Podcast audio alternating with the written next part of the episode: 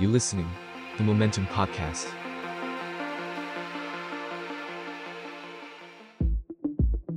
บีโฮเดอร์พอดแคสต์มองอดีตเพื่อเข้าใจปัจจุบัน สวัสดีครับ สวัสดีครับ กลับมาพบกับ b e h o l d e r Podcast อีกครั้งนะครับ กับผมแบงค์สุประชาติครับ ครับ ผมโกวีรวัตรครับ ก็ b e h o l d e r เราหายไปสักระยะหนึ่ง แล้วก็เรากลับมาในแพลตฟอร์มใหม่ เรามาอยู่กับ The Momentum นะครับ ก็ยังเป็น b e h o l d e r เหมือนเดิม เราก็ยังจัดรายการกันเหมือนเดิม แล้วก็ถ้าใครที่คุ้นเคยก็จะรู้จักกันดีว่า b e h o l d e r เนี่ยเป็นรายการที่เราจะเอาเรื่องราวที่เกิดขึ้นแล้วในอดีต เรื่องราวในประวัติศาสตร์ เรื่องราวที่เราสนใจ แล้วก็จับตามองมันในฐานะผู้สังเกตการณ์เนี่ยจะเอามาเล่า เอามาย่อย เอามาขยายความ เอามา รีเสิร์ชไปหาข้อมูลต่อ ใช่ เอามา เอามาทำให้เห็นว่ามันมีเรื่องที่น่าสนใจที่มันอยู่เบื้องหลังข่าว ที่มันอยู่เบื้องหลังเหตุการณ์ในช่วงเวลานั้นๆเนี่ยว่าเป็นยังไงบ้างนะครับ ก็ต้องออกตัวก่อนว่าจริง ๆ เนี่ย เราคงไม่ไม่กล้าบอกว่าเราเป็นผู้เชี่ยวชาญ ไม่ได้เป็นนักวิเคราะห์ ครับ แต่เราก็อย่างที่บอกครับ เป็นผู้สังเกตการณ์ละกัน แล้วเราก็จะทำหน้าที่ในการไปหาข้อมูล มาแชร์ให้กับทุกคนได้ฟังกันบ้างว่าไอสิ่งที่เราไปรู้มาเนี่ยมันมีอะไรน่าสนใจ คือ beholder เนี่ยมันมาจากคำว่า eye of the beholder คือในสายตาของผู้สังเกตการณ์เนี่ยเรามองเห็นอะไรบ้าง แล้วก็ถ้าเดี๋ยวถ้ามีเวลานะครับ ถ้าใครสนใจก็เดี๋ยวลองไปย้อนดูตอนเก่าๆของเรา เราก็คุยกันหลายเรื่องสพเพระมากเรื่องพระเรื่องเออการเมืองต่างประเทศเรื่องเออการปฏิรูปสถาบันก็มี เรื่องตำรวจก็มี แล้วก็เป็นเรื่องที่เราพวกเราสนใจแล้วก็ไปหาข้อมูลมานะครับ ใช่ฮะ ก็วันนี้เราห่างหายไปสักระยะหนึ่ง กลับมากับกระแสที่ค่อนข้างเป็นที่จับตามาก เมื่อสัปดาห์ที่ผ่านมาครับ มีการเลือกตั้งเกิดขึ้น ก็ต้องบอกว่าเป็นการเลือกตั้งซ่อม เขตเดียวเท่านั้น แต่เป็นที่สนใจทั้งประเทศ เพราะว่าการเลือกตั้งครั้งนี้เกิดขึ้นในกทม แล้วก็จริงๆ ต้องบอกว่าเป็นเขตสำคัญด้วยของกทม ถูกต้องไหมฮะเพราะว่าเป็นเขตเอ่อหลักสี่ซึ่งตอนนี้รวมกับ จตุจักร จตุจักรด้วย จตุจักรสองแขวง ใช่ คือหันเขาหันหันจตุจักรตั้งแต่ซอยเสือใหญ่ไปนั่นไป อ่า แล้วก็ก็แปลกดีก็เป็นการหันอะไรที่มัน ใช่ใช่ พิลึกพิลั่น ผมก็เพิ่งรู้นะ ผมผ่านถนนลาดพร้าวถึงรู้ว่า อ้าว เขตหลัก อ่า สี่อยู่ตรงนี้เหมือนกันเหรอ ใช่ ก็น่าสนใจครับ เพราะว่าผมเนี่ยมีโอกาสได้ไปจับตาดูเวทีปราศัยของพรรคเพื่อไทยมาด้วย อืม เมื่อก่อนเมื่อวันศุกร์แล้วก็ในทีมงานเดอะโมเมนตัมเนี่ยก็มีโอกาสได้ไปดูหลาย ๆ เวที ครับ แล้วก็เมื่อวันเมื่อวานเนี่ยเมื่อเมื่อวันก่อน เมื่อวันเมื่อวันที่ 30 มกราคมที่ผ่านมาเนี่ยวันที่พักเพื่อไทยแถลงข่าวเนี่ยเราก็มีทีมงานไปดู ก็บรรยากาศก็คึกคักฮะแล้วก็ผมก็คิดว่ามันก็เป็นการเปลี่ยนแปลงครั้งสำคัญของของการเมืองไทย ใช่ เพราะว่าถ้าเราเทียบการเลือกตั้งซ่อมที่ผ่านมาเนี่ยไม่ว่าจะขอนแก่นไม่ว่าจะสมุทรปราการ หรือที่ภาคใต้ที่ อ่า ชุสงมพรขลาชุมพรอะไรเนี่ยพักพลังประชารัฐ แล้วก็พักฝ่ายรัฐบาลเนี่ยก็มาจะได้รับเก้าอี้ ใช่ เสมอ ใช่ ทั้งรักษาเก้าอี้ได้ ทั้งได้เก้าอี้เพิ่ม อืม แต่ว่าครั้งเนี้ยก็เป็นครั้งแรกที่พูดได้เต็มปากว่าพักเพื่อไทยชนะพักฝ่ายค้านชนะ อืม แล้วก็มันก็เป็นโมเมนตัมที่มันส่งผลถึงการเมืองภาพใหญ่ต่อไป ใช่ แม้แต่พักอันดับสองก็ยังเป็นก้าวไกล อืม ซึ่งก็ต้องบอกว่าเป็นฝั่งฝ่ายค้านหรือฝั่งประชาธิปไตยเนี่ย ใช่ ก็คะแนนสูงมาก ใช่ นะฮะซึ่งเออนอกจากการเลือกตั้งซ่อมครั้งนี้แล้วเนี่ยมันมันสะท้อนไปถึงการเลือกตั้งใหญ่ อืม ที่จะเกิดขึ้นในอนาคต ใช่ แล้วก็ไปสะท้อนถึงการเลือกตั้งผู้ว่ากทม ใช่ ที่คาดว่าจะเกิดขึ้นเร็วๆนี้ ล่าสุดเอ่อรัฐมนตรีมหาดไทย ครับ คุณอนุพงศ์ก็บอกว่าน่าจะประมาณเมษาพฤษภาประมาณพฤษภา น่าจะประมาณพฤษภา ใช่ไหม ครับ ฮะ คือเขากำหนดไทม์ไลน์ไว้อย่างนี้ว่าเขาจะเสนอคอรมอเนี่ยภายในเอ่อต้นเดือนมีนาคม อืม ทีนี้พอคอรมเออดำเนินการอะไรก็แล้วแต่เนี่ยก็จะแจ้งไปที่กกตซึ่งผมก็ อืม เพิ่งรู้นะว่ามันยุ่งยากมาก อืมม คือกกตก็บอกว่าจัดเลือกตั้งซ้ำซ้อนไม่ได้ เพราะก่อนหน้านี้จัดอบตมาแล้วแล้วอบตมีจำนวนมากเอ่อกว่าจะจัดไอ้การเลือกตั้งใหญ่เนี่ยจะต้องรอทั้งรับรองผลให้เสร็จก่อน ดูเรื่องการทุจริตให้เสร็จก่อน เพราะอะไรครับกกตมีคนน้อย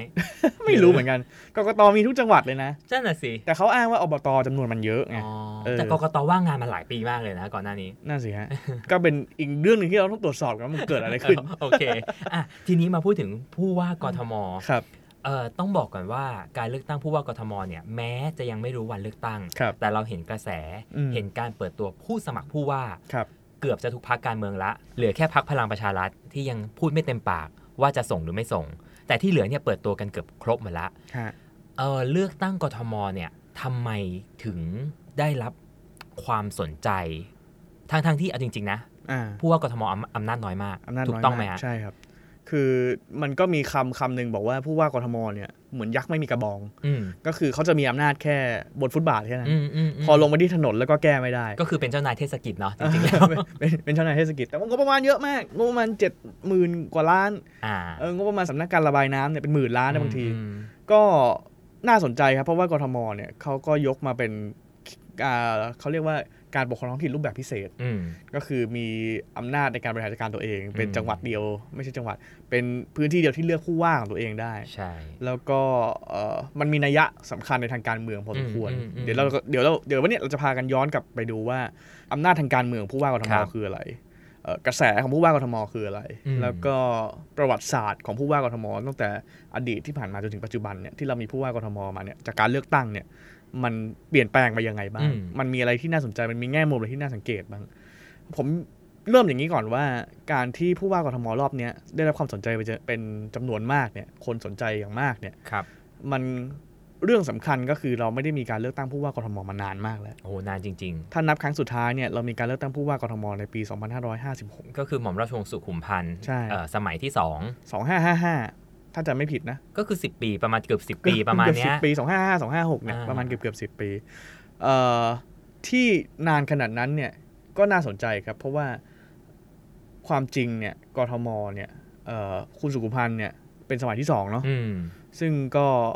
อยู่เนี่ยก็อยู่ไม่ครบเทอม ใช่ ก็เกิดอุอุบัติเหตุก่อน ใช่ ก็ มี คือ ทั้งรัฐประหาร ม .44 เข้ามา อ่า เสร็จปุ๊บม .44 ใช่ เปลี่ยนตัวผู้ว่าอีก ใช่ แล้วก็เอารองผู้ว่าของของคุณสุขุมพันธ์นี่แหละคืออ ม พลตำรวจเอกอัศวินขวัญเมือง ครับ เนี่ยขึ้นมาเป็นผู้ว่ากทมแทน อืม ด้วยคำสั่งมาตรา 44 ตรงนี้ฮะก็เลยทำให้รอบเนี้ยมันเกิดความตื่นตัวค่อนข้างสูง อืม เพราะว่าเราไม่ได้เลือกตั้งกันมานานมาก อืม แล้วก็ที่น่าสนใจก็คือรอบเนี้ยแคนดิเดตทั้งหลายเนี่ยค่อนข้างน่าสนใจ อ่า แต่ละคนมีเวลาเตรียมตัวค่อนข้างนาน อืม คุณชัชชาติ อืม สิทธิพันธ์ ขอ ซึ่ ง ง คุ เป็ ณ น ชาติชาตินี่เปิดตัวมาละเป็นปีนะ ที่ที่มีข่าวแค่ว่าตอนนั้นยังไม่ชัดเจนว่าจะลงในพักไหน หรือจะลงอิสระประมาณสักสองปีละ ใช่สองปีละ คุณชัชชาติเนี่ยเปิดมาสองปี แล้วก็คุณชัชชาติก็เป็นภาพของ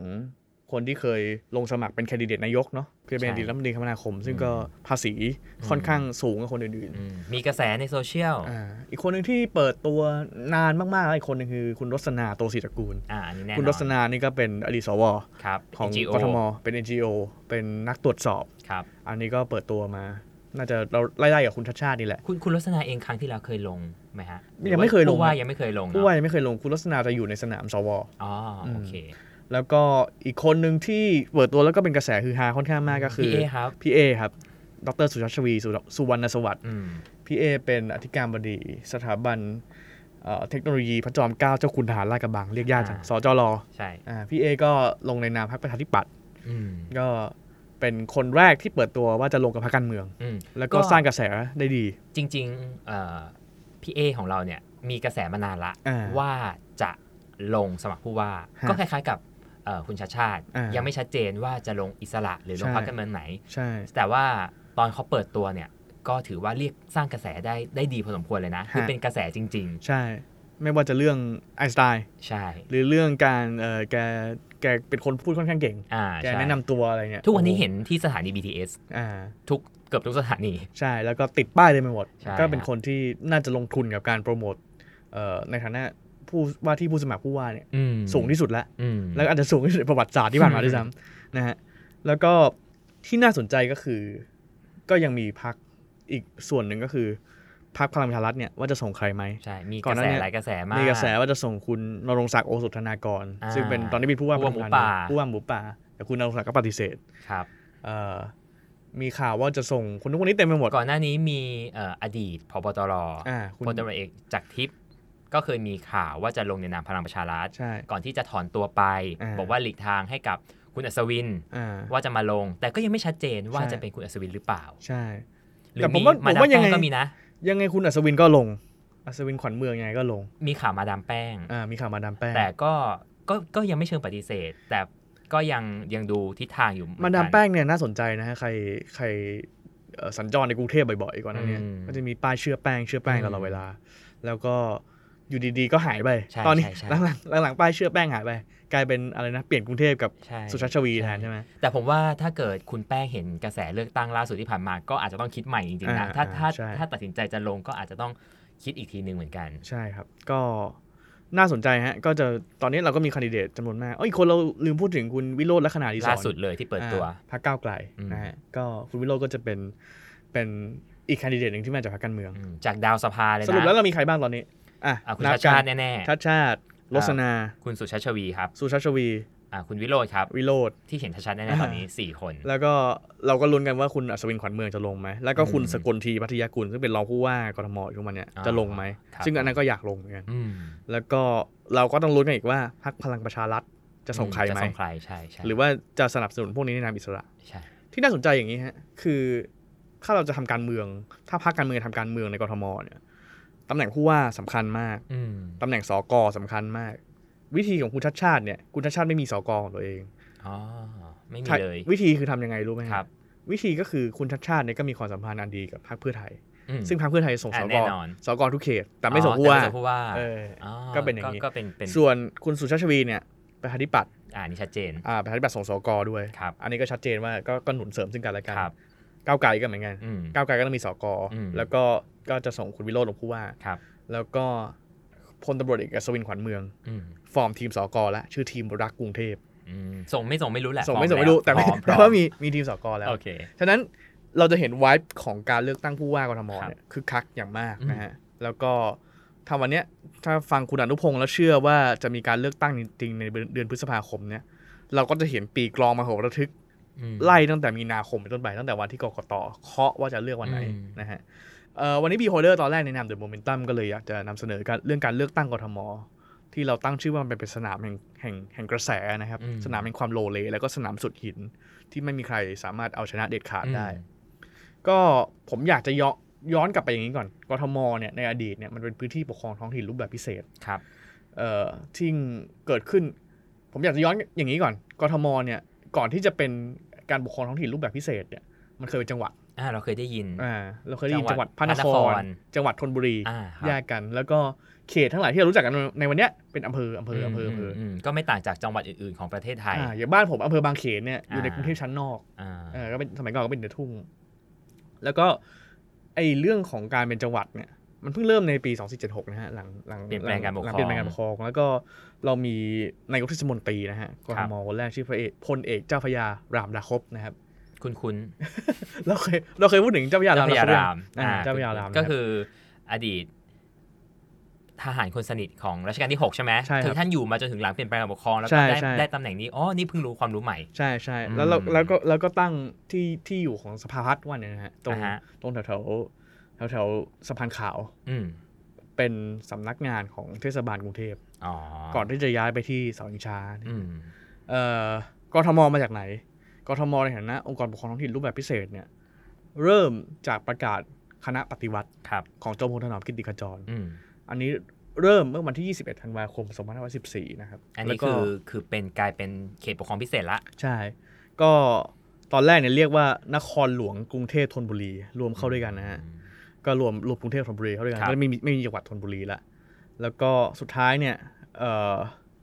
มีประกาศคณะปฏิวัติอีกฉบับหนึ่ง อืม ถัดมาอีกปีหนึ่งปี 2515เนี่ย ครับ ก่อนก่อน 14 ตุลาหนึ่งปีเนี่ยก็รวมหน่วยการบริหารต่างๆ ในนครหลวงกรุงเทพธนบุรีเข้าด้วยกัน อืม แล้วก็สถาปนากรุงเทพมหานครนะครับ อืม แล้วก็มีคุณชำนาญยุวบูรณ์เป็นผู้ว่ากทมคนแรกจากการแต่งตั้ง คุณชำนาญเป็ แต่ น งตั้ง คุณชำนาญเป็นคนอ่างทอง เป็นผู้ว่ากรุงเทพคนแรกนะ แต่คือตอนนั้นคือยังแต่งตั้งก็เหมือนผู้ว่าจังหวัดอื่นอยู่ ใช่ คือคือใช้ ใช่ การแต่งตั้ง ก็ใช้กลไกของมหาดไทยอยู่ อ่าฮะ นะฮะก็หลังจากนั้นไม่นานฮะมันก็เกิด 14 ตุลา2516เนาะ อืม มันก็เกิดคำถามว่าทำไมผู้ว่ากทม อืม พื้นที่ที่สามารถเป็นพื้นที่เศรษฐกิจเนี่ย อืม ที่สร้างรายได้ให้กับประเทศมากที่สุดเนี่ยทำไมถึงต้องมาจากการแต่งตั้งทำไมต้องใช้กลไกมหาดไทย อืม ก็เลยนำมาสู่การเลือกตั้งครั้งแรกครับ อืม 10 สิงหาคม 2518 ครับ เอ่อตอนนั้นเนี่ยกทมมีผู้มีสิทธิ์เลือกตั้ง1ล้าน9แสนคน อืม แต่มีผู้คนมาใช้สิทธิ์เลือกตั้งเนี่ย2แสน6แค่นั้นเอง โหน้อยมาก น้อยมาก น้อย นะ มาก ฮะแล้วก็คนที่ได้รับเลือกตั้งเนี่ยคือคุณธรรมนูญเทียนเงิน ธรรมนูญเทียนเงินเป็นใคร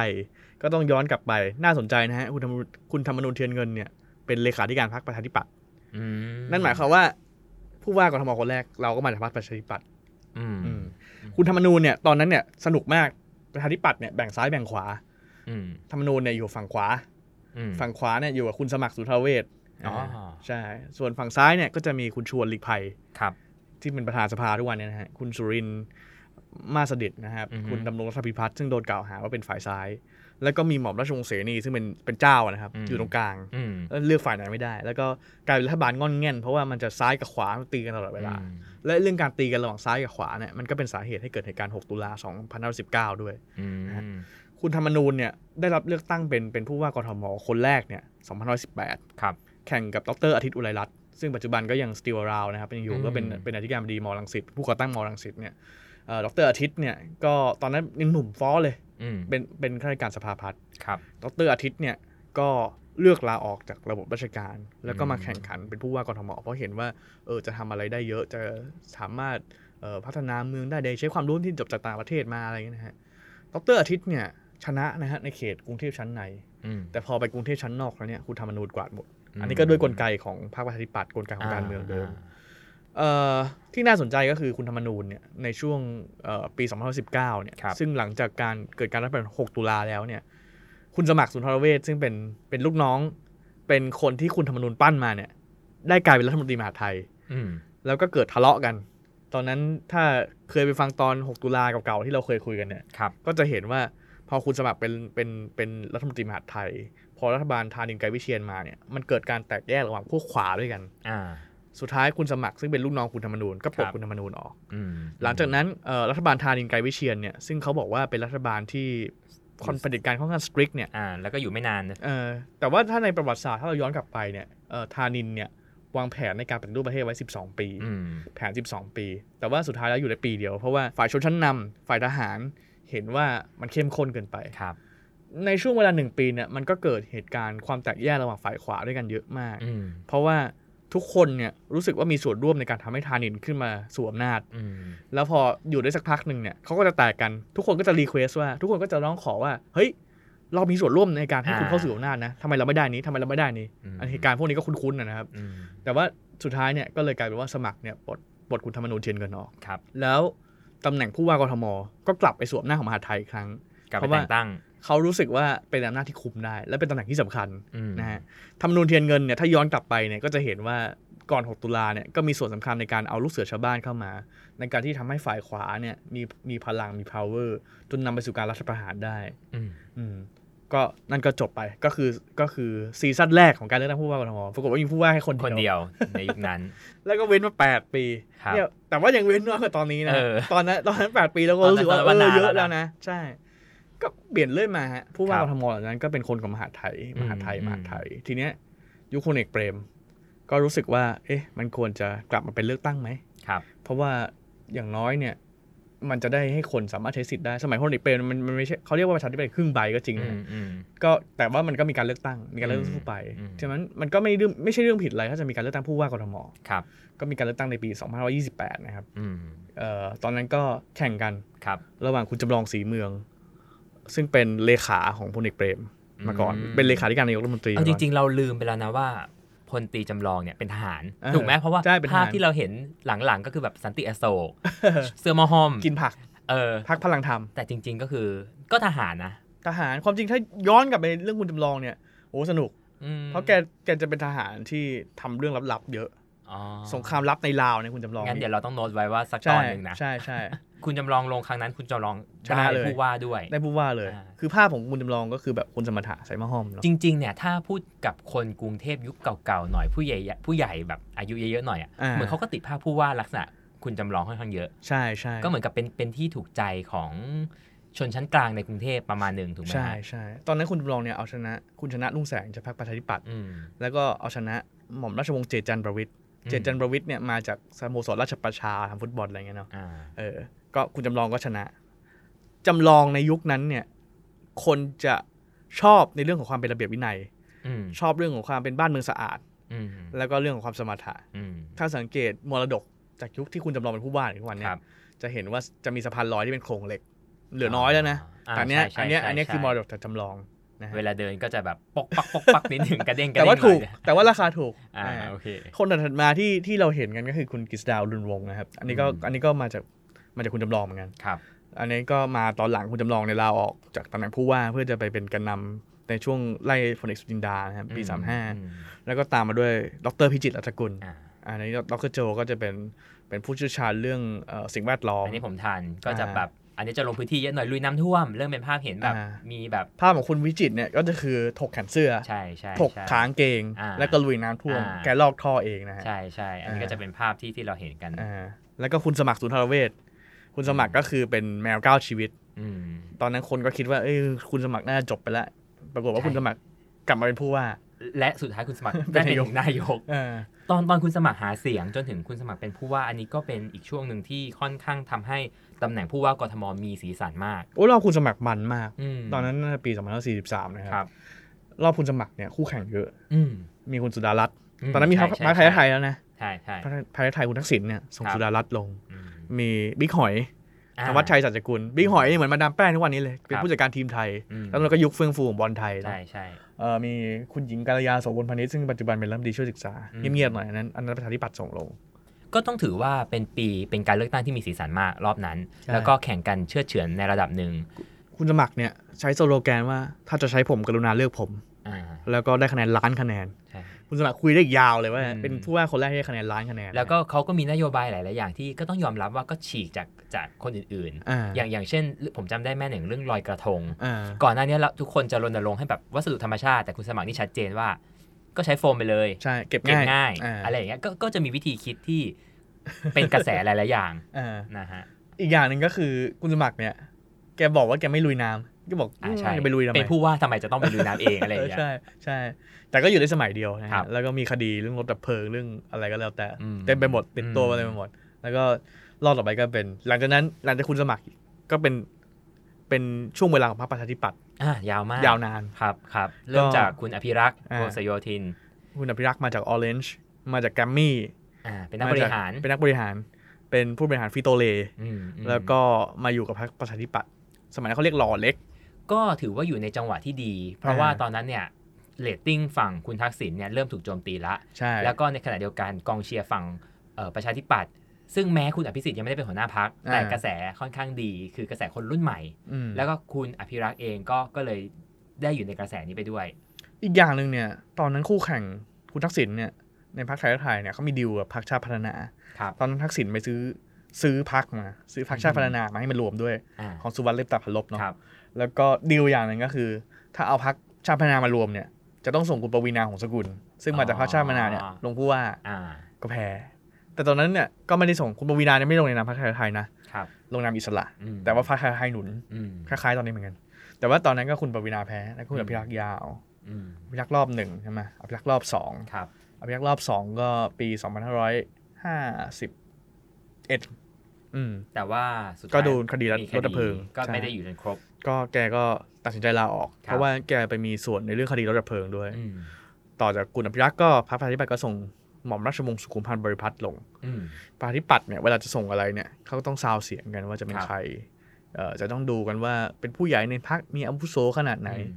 คุณสุขุมพันธ์เนี่ยมาด้วยแง่ว่ามีผลงานในการ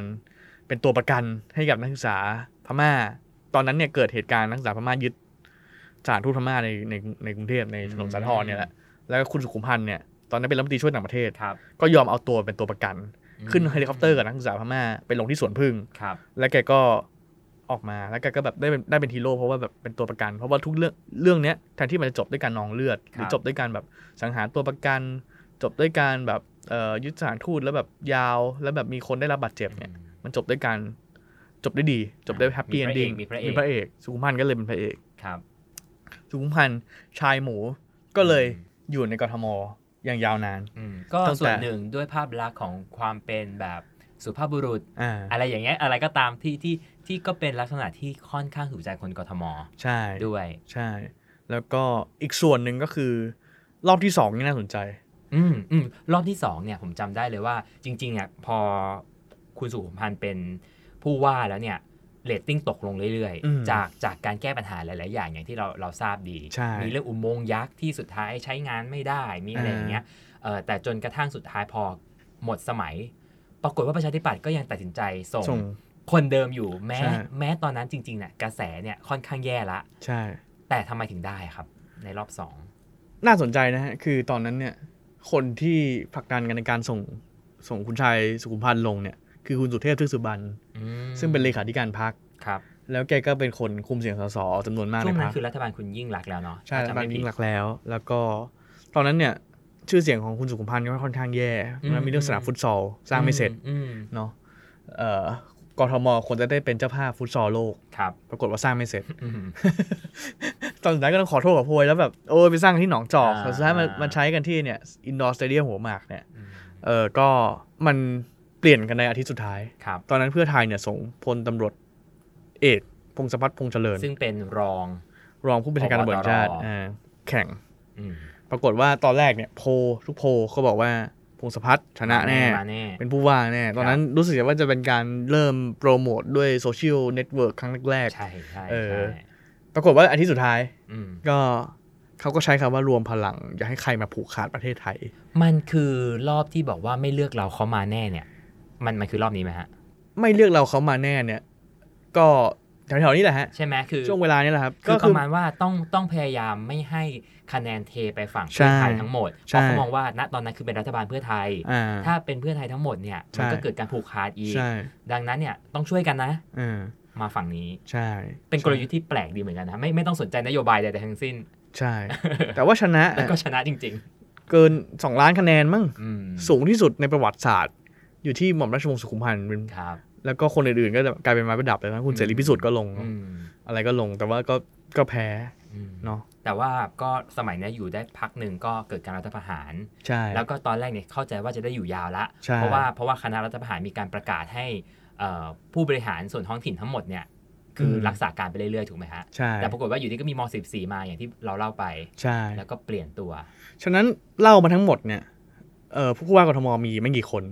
แต่ว่าจะเห็นดินามิกของมัน อืม จะเห็นเอ่อ movement ของมันเนี่ยค่อนข้างสนุก ก็คือผู้ว่ากทมเนี่ยถ้าเราสังเกตแต่ละคนเนี่ยหนึ่งจะต้องเป็นคนที่มีชื่อเสียง อืมโนเนมยากนะ โนเนมยาก อืม สองจะต้องมีประสบการณ์และมีความรู้ใน ครับ เรื่องบางเรื่องเฉพาะทาง อืมขายได้ เอ่อขายได้ ผมยกตัวอย่างคุณคุณคุณอ่ะยกตัวอย่างคุณสมัครแล้วกัน อืม คุณสมัครนี่ดังมาก อืม แล้วก็เป็นคนพูดเก่ง อืม เป็นคนมีวัฒนศิลป์ที่ดี อืม แล้วก็คนกทมก็รู้สึกว่า อืม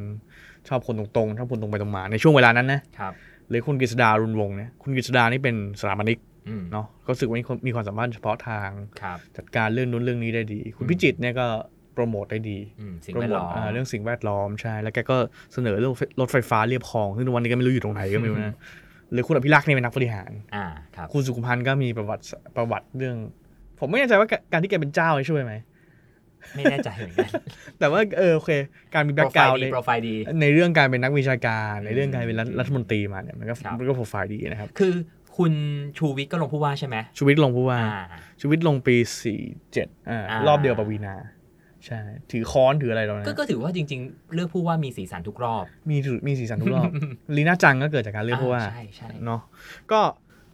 ทั้งหมดเนี่ยเออสรุปได้อย่างแรกหนึ่งคือต้องมีชื่อเสียงมาก่อน อืม สองคือต้องมีประสบการณ์เฉพาะด้านมาก่อน ม สามขึ้นอยู่กับอันเนี้ยน่าสนใจขึ้นอยู่กับว่ารัฐบาลในเวลานั้นเป็นรัฐบาลอะไร ใช่ใช่และและและคนเอ่อมีความคิดเห็นยังไงต่อรัฐบาลนั้นด้วยนะ อืม เพราะว่ามันมีทั้งที่สนับสนุนกัน ใช่ มาแล้ว ใช่ และมีทั้งที่เลือกอย่างที่บอกว่าเพื่อคานเสียง ใช่ ของรัฐบาลก็มีมาแล้ว ใช่ อืม มันมีหนังสือของคุณอเนกเหล่าธรรมทัศน์ฮะ ครับ ซึ่งตอนนี้เป็นรัฐมนตรีอว อว นะอยู่กับพรรคคุณสุเทพเลยนะ อืม เดิมก็เป็นเป็นอาจารย์รัฐศาสตร์ ครับ แล้วคิดทฤษฎีคลาสสิกว่าสองนักขดาประชาธิปไตย อืมอืมดังมาก คนกรุงตั้งรัฐบาล คนชนบท เดี๋ยวนะ คนชนบทตั้ง ล้ม รัฐบาล คนชนบทตั้งรัฐบาล คนกรุงล้มรัฐบาล ใช่ อ่า อืม แล้วก็มันก็เป็นอย่างนี้เลยมา เป็นอย่างนี้เลยมา ปรากฏว่าหลังๆมันอาจจะเปลี่ยน อืม ผมเจอคุณอเนกล่าสุดสี่ห้าปีก่อน แล้วก็คุยกับอาจารย์อเนกว่า เออ มันยังเป็นอย่างนั้นอยู่ไหมอาจารย์อาจารย์อเนกก็ยังตอบไม่ได้ว่ามันมันยังเป็นอย่างนั้นอยู่ไหม อืม หลายคนก็บอกว่าจริงหลายคนก็บอกว่าไม่จริง อืม แต่ว่าเนี่ยฮะไอเรื่องคนสองนักคาราเนี่ยก็มีส่วนสำคัญที่ทำให้หน้าตาผู้ว่าเนี่ยหลายครั้งเป็นเรื่องของการคานอำนาจ ใช่ เพราะรู้สึกว่าคนที่เป็นบริหารประเทศ คนที่เป็นรัฐบาล คนที่เป็นคอรมอเนี่ย อืม มาจากคนชนบท อืม ดังนั้นคนกรุงเนี่ยซึ่งอาจจะรู้สึกว่ามีฐานะทางเศรษฐกิจที่ดีกว่า อืม มีการศึกษาที่มากกว่าเนี่ย ต้องตั้งคนมาที่อยู่คานอำนาจกัน ก็พูดตรงๆแหละว่าอ่ะอย่างตอนเพื่อไทยได้คะแนนเสียงจากต่างจังหวัดโดยเฉพาะอีสานกับเหนืออ ม มาจากตรงนั้นเยอะมาก ใช่ ทำให้เพื่อไทยได้เป็นรัฐบาล ใช่ ดังนั้นคนกรุงเทพจึงมองว่าเราก็ต้อง อ่า ใช้ power ตรงเนี้ยในการเลือกเลือกผู้นำที่ที่เขารู้สึกว่าเขาไว้วางใจมากกว่า ใช่ ส่วนสำคัญอีกอย่างหนึ่งที่เราเห็นผู้ว่าที่มาจากแต่ประชาธิปัตย์ในช่วงสิบกว่าปี 20 ปีหลังมาเนี่ย อืม ส่วนหนึ่งก็เพราะว่ารัฐบาลเป็นแต่ไทยรักไทยเพื่อไทย ใช่ ใช่ไหมฮะเขาก็ ใช่ พลังประชาชนเพื่อไทยอะไรก็แล้วแต่ อืม เนี่ย ผู้ว่าก็เลยมาต้องมาขานอำนาจ อืม เออจะได้แบบบาลานซ์คน อืม กรุงเทพรู้สึกบาลานซ์แต่ถามว่าในรอบที่ผ่านมาที่เราคุยกันมาทั้งหมดเนี่ยมันมีมรรคผลอะไร มันมีผลงานอะไรที่เกิดจากผู้ว่ากทมไหม อืม นึกเร็วๆยังนึกไม่ออก ใช่ นึกออกไหมฮะว่ามีผลงานอะไรจากผู้ว่ากทมบ้าง นึกไม่ออกนึกไม่ออกเลย ทั้งที่แต่ละปีเนี่ยงบกทมเจ็ดแปดหมื่นล้านนะครับ อืม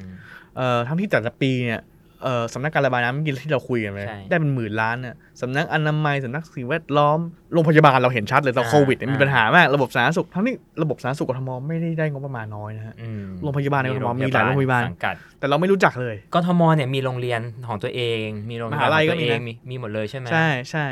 อืม แต่เราไม่รู้จัก อืม ฉะนั้นพวกนี้เนี่ยมันมันเป็นคำตอบว่าที่ผ่านมาเนี่ยกทมมันล้มเหลวขนาดไหน ครับ กับการบริหารเมือง อื ซึ่งมันควรจะไปได้ไกลกว่านี้ ซึ่งมันควรจะเป็นแถวหน้ากว่านี้ ด้วยงบประมาณขนาดเนี้ยนะ ป้ายแท็กซี่อัจฉริยะนี่กทมไหมฮะ ใช่ครับ อ๋อ ป้ายแท็กซี่อัจฉริยะสมัยคุณอภิรักษ์โกสัยโยธิน ยังเหลืออยู่นะครับแต่ใช้การไม่ได้ ใช่ น่าจะลื้อหมดแล้วนะ ตอนนั้นมีป้ายรถเมล์อัจฉริยะด้วยแต่ว่าก็ เออ ไป ก็น่าสนใจ หายไป นะครับเพราะว่าสุดท้ายจริง ๆ แล้วเนี่ยผลงานจับต้องยาก ใช่ หาหาไม่เจอเหมือนกัน ใช่ แล้วก็เหมือนที่เราบอกตอนต้นว่า เรานึกถึงกทมแล้วนึกถึงเทศกิจ อืม อะไรอย่างเงี้ยที่ที่สุดท้ายเนี่ย มันก็สวนทางกับเวลาที่เราเห็นตอนเลือกตั้งเหมือนกันนะ ใช่ กระแสต่างๆ หรือความทุ่มเทในการหาเสียง ฮะก็ทั้งหมดเนี่ยก็เป็นคำตอบว่าทำไมผู้ว่ากทมถึงเป็นที่สนใจเนาะ อืม เพราะว่าที่ผ่านมาเราคุยกันเออมันมีเรื่องของการค้าอำนาจมันมีเรื่องของกระแสมันมีเรื่องของการ อืม เป็นคนเด่นคนดัง ทั้งหมดเนี่ยมันผสมกันทำให้สนามเนี่ยเป็นสนามที่น่าสนใจ อืม อีกส่วนหนึ่งที่เราเห็นว่ามันน่าน่าจับตาก็คืองบประมาณมันเยอะ อืม อำนาจมันก็ถึงมันจะบอกว่าอำนาจมันน้อย แต่ว่างบมันเยอะ อีกอย่างผมว่าเวทีกทม เป็นฐานเสียงสำคัญ ใช่ ของอนาคตของคนคนนั้นเหมือนกันนะ เรา อืม เราเห็นเอ่อผู้ว่าหลายคนที่แบบไปไกลกว่านั้นมาก ใช่ แม้ไม่ว่าจะเป็นคุณจำลองเอง อ่า ก็ถือว่าพอผ่านผู้ว่ากทมมาก็สร้างเครดิตให้เขาได้ค่อนข้างมาก คุณสมัครสุดท้ายไปเป็นถึงนายก อ่า แม้คุณอภิรักษ์อาจจะไม่ได้กลับสู่การเมืองเต็มตัว แต่ อ่า ก็ก็เป็นเวทีสร้างชื่อให้เขา มีแค่คุณสุขุมพันธ์ที่หายไปเลย ครับ ไม่รู้หายไปไหนทุกวันทุกวันนี้ก็ยังหายไปอยู่ ก็ถือว่าเอ่อการเลือกตั้งกทมเนี่ย อย่างที่เราบอกว่าที่ผ่านมามันเห็นชัดแหละ อืม ว่าทิศทางเป็นยังไง แต่รอบเนี้ยเราไม่รู้นะว่าจะเกิดอะไรขึ้นห ใช่ ลายๆอย่างเปลี่ยนไปในรอบในช่วงสามถึงสี่อ3-4 ปีที่ผ่านมากระแสต่างๆ รวมถึงเลือกตั้งซ่อมที่ผ่านมาเราก็เห็นแล้วว่า กระแสกทมก็ก็เปลี่ยนแบบสุดๆ จากจากคุณศิระ อืม ที่คะแนนแบบอันดับหนึ่ง อืม แล้วก็ลองมาด้วยเพื่อไทยแม้จะแพ้ไม่เยอะเนี่ย อืม แต่พอมารอบเนี้ยโอ้โห เราเห็นชัดเลยนะครับพลังประชารัฐเหลือแบบห้าพัน อืมแล้วสุดท้ายเนี่ยมันก็จะเห็นชัดว่ากทมไปทางไหน อืม เลือกตั้งใหญ่จะไปทางนั้นไหม อืม เออมันจะเป็นเรื่องของการคำคานอำนาจอยู่ไหม เราจะได้เลือกจริง ๆ ใช่ไหมฮะ ก็หวังว่าฮะหวังว่า ถามก่อนถ้ายุบสภาก่อน ก็ต้องรอไปก่อนถูกไหม ก็ต้องรอไปก่อน ถ้าตราบใดที่ คือคือผมก็ ถ้า ไม่ มี เข้ใจ การยุบสภาเกิดขึ้นก่อนอย่างเงี้ย คือต่างประเทศเนี่ยนะเลือกตั้งครั้งหนึ่งมันเลือกได้หลายอย่าง อ่า เลือก ถูก บ้าบอประชามติอะไรก็ยัดมาให้หมด อื แต่ของเราเนี่ย จะทำอะไรต้องทำทีละทีละอย่างทีละอย่าง อืม ทีละอย่าง ก็รอดูฮะ ว่าว่าสุดท้ายแล้วเนี่ย เราจะได้เลือกตั้งผู้ว่ากทมกันจริงไหมไอ้ที่โปรโมทกันมา เปิดตัวกันมาเนี่ยสุดท้ายแล้วเนี่ยจะเปิดตัวเกอร์หรือเปล่า นั่นน่ะสิ อืม ค่ามีเดียก็รันทุกเดือนนะฮะ สงสารผู้สมัครหลายท่านที่จ่าย ซื้อสื่อไปเยอะ ฮะก็นั่นแหละฮะก็จะเป็นเป็นจุดเปลี่ยนสำคัญ ครับ ถ้าได้เลือกกันพฤษภาเนี่ยก็จะเป็นจุดเปลี่ยนสำคัญ แล้วก็จะเป็นเป็นหมุดหมายที่ดีสำหรับชาวกทมที่ได้ที่ได้ใช้สิทธิ์ของตัวเองสักทีหลังจากไม่ได้ใช้กันมาเป็นสิบปี อืม นะฮะแล้วก็สุดท้ายแล้วเนี่ยผมก็คิดว่าไอการตื่นตัวเนี่ยมันจะทำให้เกิดการตรวจสอบกทมอย่างเข้มข้นขึ้น ว่าเอ่องบประมาณเงินทุกบาททุกสตางค์เนี่ยได้ใช้ไปอย่างคุ้มค่าหรือไม่ มากกว่าทุกวันนี้ที่จะเอาไปทำคลององอ่างทำคลองช่องนนทรีย์ อืม โดยที่เราก็ไม่รู้ว่าทำไปทำไม แล้วก็เงินที่มาเนี่ยใช้ไปเท่าไหร่ คุ้มหรือไม่ได้ผลประโยชน์กับใครบ้าง ใช่ อันนี่เราไม่รู้เลย ใช่ นะ ค ฮะ รับ ก็หวังว่าจะมีผู้ว่าที่มาจากการเลือกตั้งของเราสักที อืม หวังว่าจะมีผู้ว่าที่เอ่อนำพาการเปลี่ยนแปลง แล้วก็นำกทมให้เป็นเมือง ที่เป็นเทพสร้างที่เป็นชีวิตดีๆที่ลงตัวจริง ใช่สโลแกนสวยหรูมากมายของกรุงเทพมหานครเนี่ย ครับ มันกลายเป็นคำที่มาแบบ เราใช้ประชดประชันกันตลอดชีวิตใน ใช่ กทม เราเห็นเหตุการณ์หลาย ๆ อย่างเกิดขึ้นในกทมมากมายที่ที่มันสวนทางกับ อืม ภาพที่ถูกโปรโมทออกไป ใช่ ก็หวังว่าการเลือกตั้งกทมที่จะเกิดขึ้นเนี่ยมันได้เกิดขึ้นจริง ๆฮะ ๆ แล้วก็ได้ผู้ว่าที่ดีจริง ๆ อย่างที่เมื่อสักครู่เราได้คุยกันไป ครับ ก็วันนี้เราคงจบแบบนี้เป็น question ไว้ละกันว่า ไม่ว่าการเลือกตั้ง ไม่รู้ว่าการเลือกตั้งจะเกิดขึ้นเมื่อไหร่แต่หวังว่ามันจะดี อ่า นะฮะก็ฝากติดตามนะครับ Beholder ใน ครับ Momentum นะครับ ครั ใน บ ตอนต่อ ๆ ไป ครับ เราจะมาอย่างสม่ำเสมอ ก็จะตั้งใจไว้ว่าสักสองอาทิตย์ครั้ง เดือนหนึ่ง อืม ก็มาฟังกันสองครั้งนะครับ เนาะแล้วก็เดี๋ยวมีเรื่องอะไรเราก็จะได้มาอัปเดต แล้วก็มาหาข้อมูลมาบอกเล่ากัน ได้ครับ วันนี้ลาไปก่อนครับ สวัสดีครับ สวัสดีครับ You listening, the Momentum Podcast.